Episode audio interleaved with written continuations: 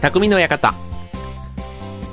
はい、今週も始まりました、匠の館。パーソナリティの川崎匠です。超愛平洋 .com の協力でオンエアしております。はい、えー、8月もいよいよ終わり。ね、夏休みも終わりまして、で、ね、大学生はでもこれからね、まだ1ヶ月ぐらいね、夏休みある人もいるんですかね。なんか自分も9月いっぱいまで夏休みだったんで、なんか、あの、その頃少し懐かしい感じがしますけども。ね、でももうあの、8月下旬になってね、すっかり涼しくなり、ね、もうなんか、夏休み後半が、去年はね、僕は長崎のあの五島列島に行っていて、うん。まあ去年もね、その、島にいてちょっと泳いだ記憶があるんですけど、今年はもうこの最後の1週間ぐらいは、ね、なんか、その海、プール、うん。そういうところに行く予定だった人はもう全然、ね、予定が狂っちゃったんじゃないかなっていうぐらい、ね、すごく涼しい1週間でしたけども、はい。でね、あの、東京電力の、あの、節電のね、えっ、と、あれももう解除になるなんていうニュースもね、流れていたり、あとは、えっ、と、ね、一番、ここ数日のトピックといえば、ね、えー、首相がね、野田さんになりました。ね、で、野田さん、ね、なんと、ね、船橋出身なんですね。はい。で、僕もね、あの、えっと、野田さんがよくあの街頭演説をね、毎日やってたなんていうのが、あの、最近ニュースでね、その野田さんのプロフィールとして紹介されていますけども、あの、僕の住んでいるね、駅でも確かにあの野田さん、まあ、毎日ではないですけども、あの、何日かね、あの、自分を見かけたことがあって、うん、なんか、確かにその時でも、もうあの、議員さんとしては有名な人だったので、あ、こんなとこでも、あの、地元でこうやって立ってやってるんだ、なんていうのが当時ね、すごく新鮮だった記憶が、もう何年だろう、でも5、6年前かな、うん、ぐらいだったと思いますけども、はい、あの、自分の地元の駅でも普通に朝立ってらっしゃったのがね、印象的ですが、はい、なんか地元からのね、そういう、あの、首相ということで、いろんなね、あの、野田さんの、あの、プロフィールというか、キャラクターの部分なんかもね、紹介されていて、うん、なんかこう、まあ、人柄も含めてね、まあ、ぜひ、頑張っていただきたいというかね、国民としても頑張らない。なんか頑張ってくれだけではちょっと無責任な感じがするので、はい。なんか応援したいなと思っていますけども、はい。で、えっ、ー、とね、最近ちょっと気になる本が一つあって、英語は40代から始めるのが一番良いという、そんな本があるんですね。うん。あの、なんかね、まあ、要はチャレンジは何年、ね、何歳からでも別にね、いいって言うじゃないですか。ね、例えばあの、この間の24時間マラソンとかだったら、あの、100メーターの、えっと、シニア、100歳以上のだ。100歳以上の100メーターの、えっと、シニア大会ですよね。陸上の。で、それのなんか世界記録を持ってるのが日本人の102、3歳ぐらいの方なんですかね。うん。で、その方が陸上を始めたのが92歳らしいんですね。うん、92歳から陸上を始めて100何歳で100歳以上の部の世界王者になっているってなんかすごいですよね、もう。うん。なんかそういう意味で、あの、今年の24時間テレビがそのチャレンジとかっていうのがすごくテーマになっていたので、うん。なんかそういう意味ではね、なんか英語も40代からむしろそれがいいって言われるとすごくなんかね、弾みになりますよね。弾みというか励みになる。ね。あの、僕ね、いくつかね、まだ、この、これからね、やってみたいものの一つです語学というのが実はありまして、今日はね、ちょっと久しぶりに英語というので、あの、まあ、社会人ね、ビジネスマンが英語を学ぶね、結構今テーマにあの話題になっているところですけども、今日はそんなところでお送りします。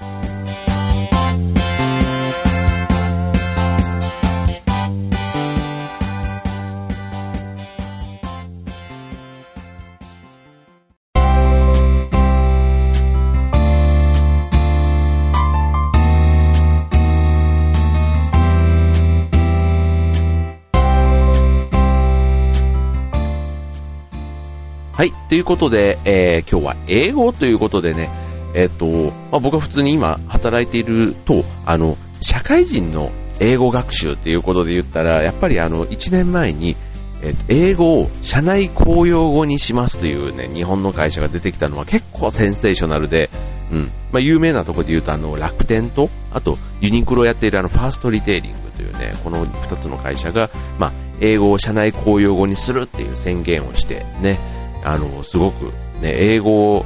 って、あの、どうなのと。まあ、そもそも必要なのっていうのをね、結構考えた方多かったんじゃないかなと思いますけども、結構ね、これね、あの、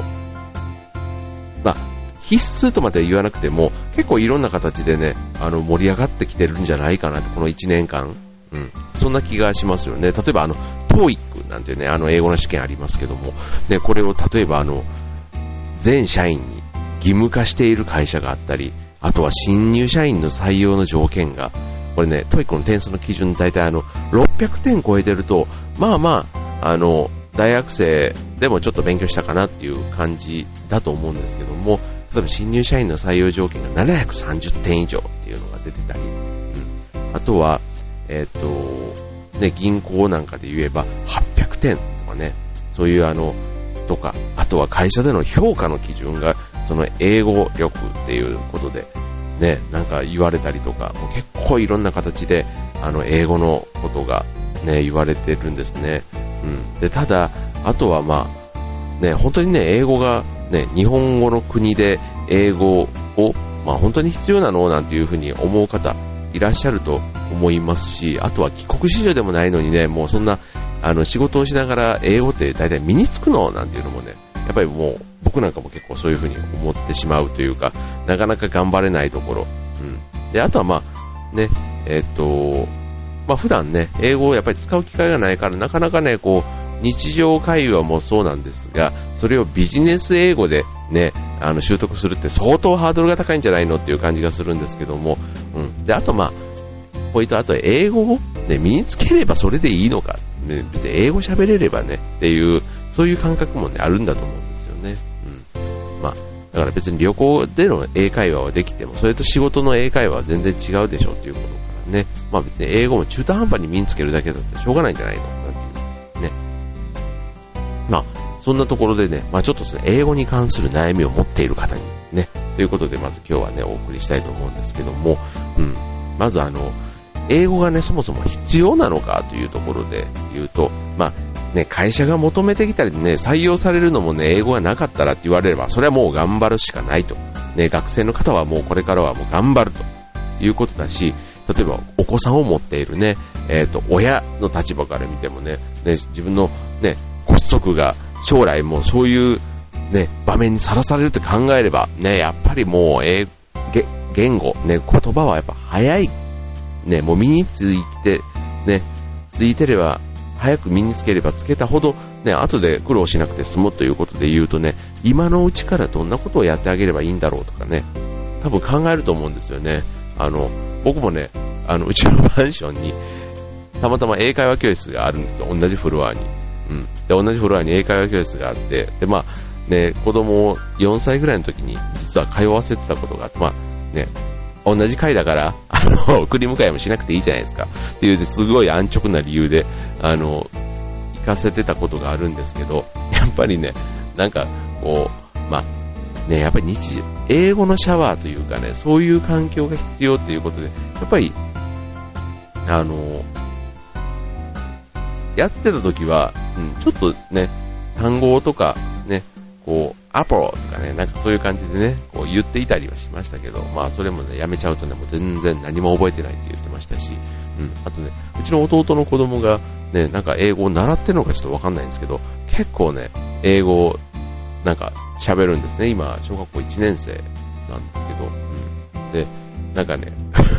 この間も会った時に、こう、ちょっとやる、なんか、Oh my god, なんとかみたいな、この感情の表現を英語で言ったりするんですよ。あ、なんかすごいなと思って。うん。なんかそういうのも、ね、ちょっと、あの あの、英語の喋れない大人の立場からすると、なんか感情を、なんか、こう、Oh my god! みたいな感じで言われると、なんか、おちょくってんのかって思ってしまうようなところは あるんですけど、あの、なんかまだね、小学校1年生のその可愛さに免じて、まあそれはそれでということなんですけど、うん。やっぱり子供はね、なんかそういう英語付け、周りの環境をそういう風にしてあげるとすごく習得が早いんだろうな、なんていうのはまず思いますよね。うん。で、あと、まあ、その英語がね、まあ、なぜ必要かっていうと、本当にあの、どういう会社にで働くかっていうのもありますけども、あの、今ね、日本の国の力が、あの、弱っているというところは言えない、はい、ね、弱っていると、ね、言わざるを得ないのかなと。まあ、あと、今、円高でね、なんかこう、あの、円高のことが結構ね、こう、日本がなんか強いかのようにこう一瞬見えるところもあるんですが、うん。まあこれはね、あの、もしかしたら一時的なもので、うん、そうすると、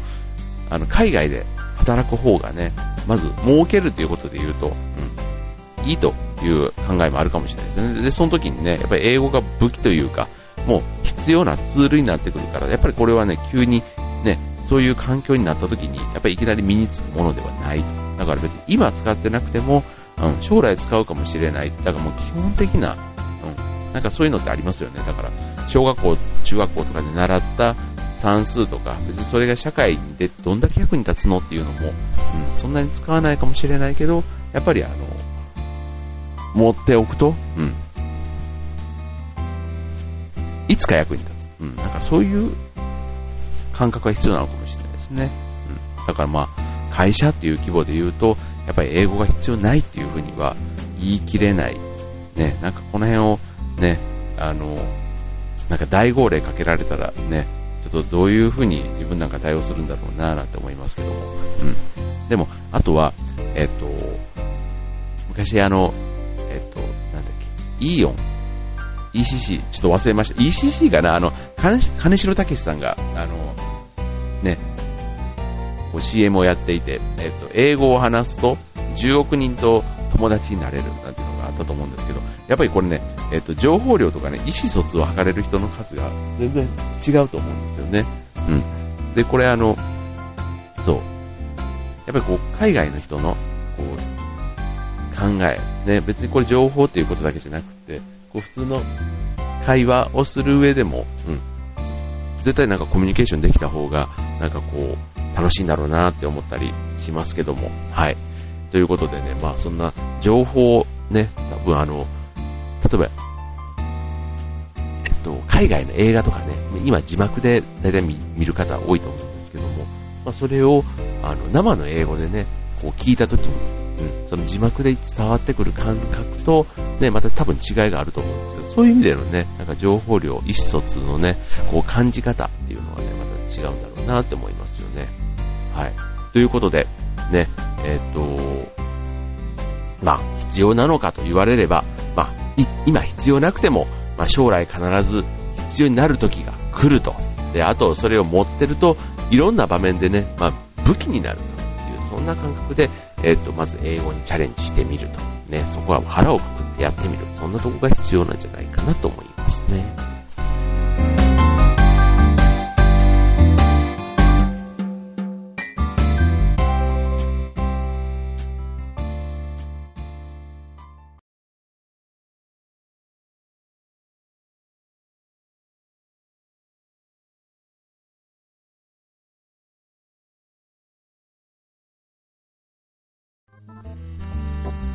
はい。ということで、えー、そうすると、まあ、えっ、ー、と、僕はまあ、ちょっと普段働いている立場から言うと、まあ、要は社会人が、まあ、英語を身につけることができるのかというところね、えっ、ー、と、テーマになってくるんですけども、これね、結論から言うと、必要な範囲に限ってあれば、十分できるということなんですね。これ僕がね、ぜひちょっとやってみたいなと思っているとこなんですけど、実際に、あの、そういう、例えばあの、ね、転勤とかでね、なったから英語を身につけたって人結構いるんですよね、僕の周りでも。うん。で、やっぱりその勉強の仕方というか、うん、別にあのネイティブと同じね、レベルになる必要はないと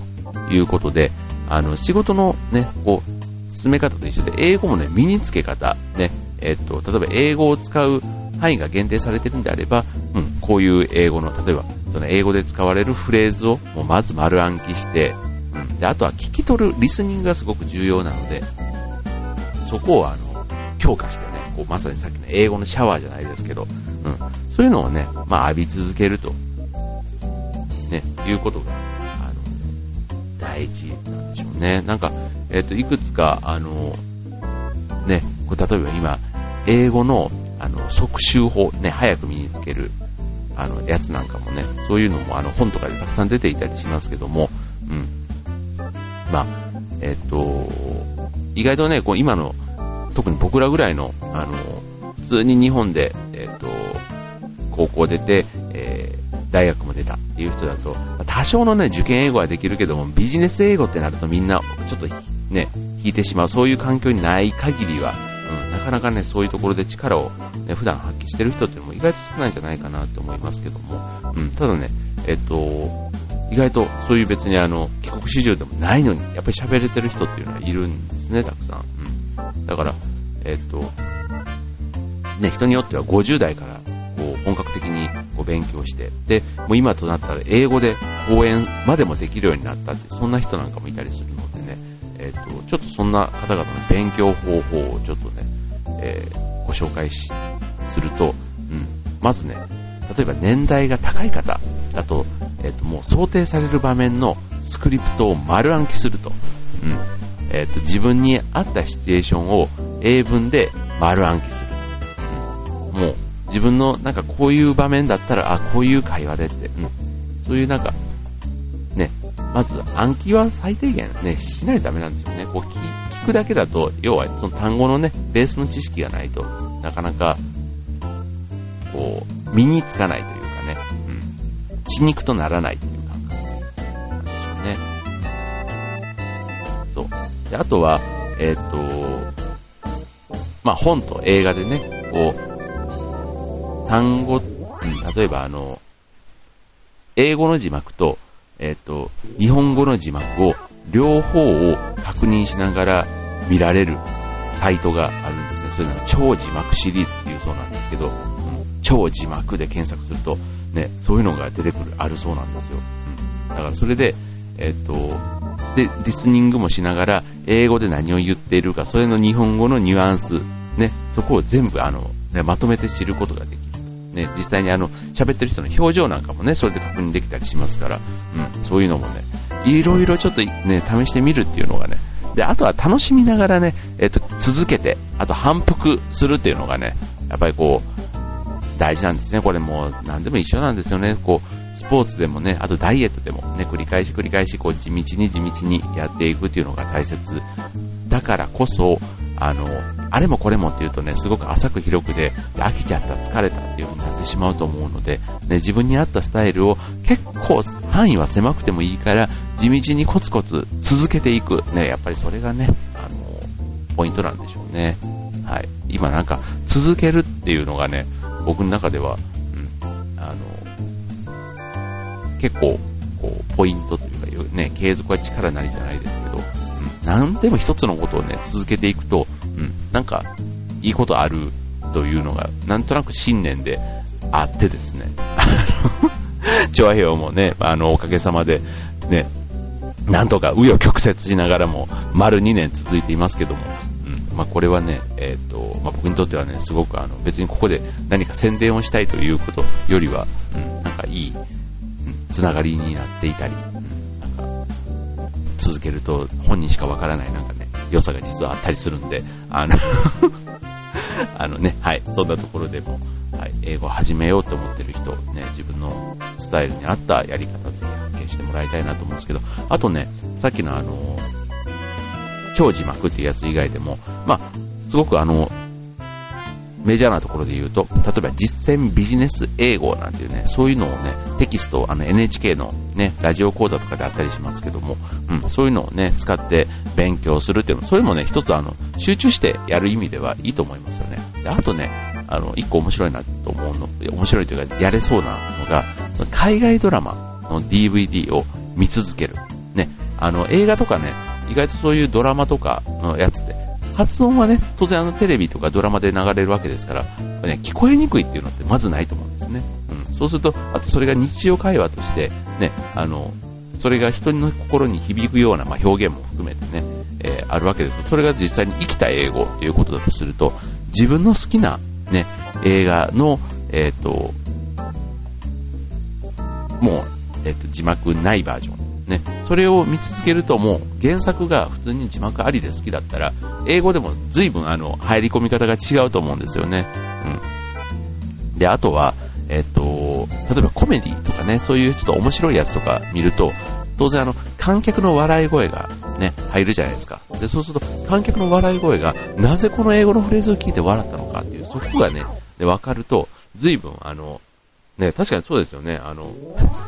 なんとか、なんとかコメディショーみたいなやつとかで、司会者がやると、パーってこうね、あの、BGM だと思うんですけどっていうぐらい、すごくあの、笑い声が入ったりしますけども、ね、ああいう感覚がね、多分つかめると、さっきのあの、情報量とかね、えっ、ー、と、英語を使ってのコミュニケーションの面白さ、ね、感じるんじゃないかなって思いますね。